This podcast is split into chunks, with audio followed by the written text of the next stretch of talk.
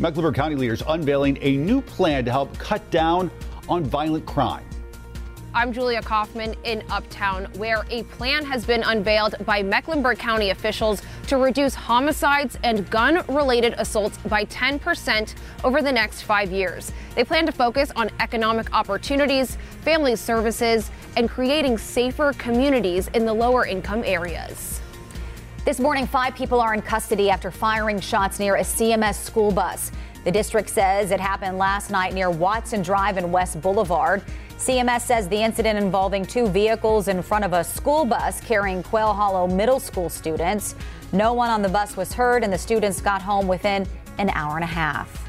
Good morning, I'm Tradisha Woodard. More safety initiatives coming to Fort Mill schools. Now, the district was granted more than $300,000 this month, along with a 25% local match. They say the funds will allow them to invest in many things, including training or school resource officers, and will allow for a full-time security specialist. Tonight, we're expected to get new information about a proposal to add more tolls to I-77. Charlotte transportation leaders say their proposals would add toll lanes between Uptown and South Carolina. Right now, the plan calls for 2 express lanes while keeping the same number of free lanes available.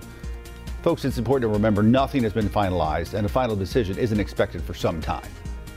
The governor's office announcing millions of dollars is going to help out child care centers in North Carolina. State officials say so far more than $655 million has gone to help retain and recruit preschool teachers.